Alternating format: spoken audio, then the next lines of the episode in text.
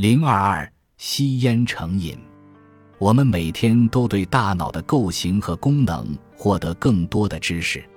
最近的研究表明，大脑的某个特定部分可能导致了吸烟成瘾者想要吸烟的强烈冲动。研究者们偶然发现一个烟龄十四年、每天吸烟四十根的中风患者的病例。当他从中风状态苏醒过来后，他再也不想吸烟了。他从未决定说要戒烟，或有意识努力地去戒除。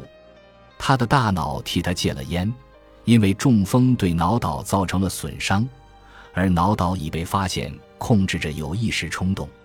实际上。在此之前，没人知道它对吸烟成瘾来讲也是如此关键的神经基础，以至于损伤会立即导致成瘾行为的终结。为证明他们的预感，他们研究了其他发生过类似中风的烟民，并且获得了类似的结果。虽然研究样本较小，但这一发现有力地开辟了对大脑成瘾功能定位的理解。同时，也为戒除成瘾行为的药物干涉提供了出发点。最后，他强调了戒除吸烟究竟为何如此困难。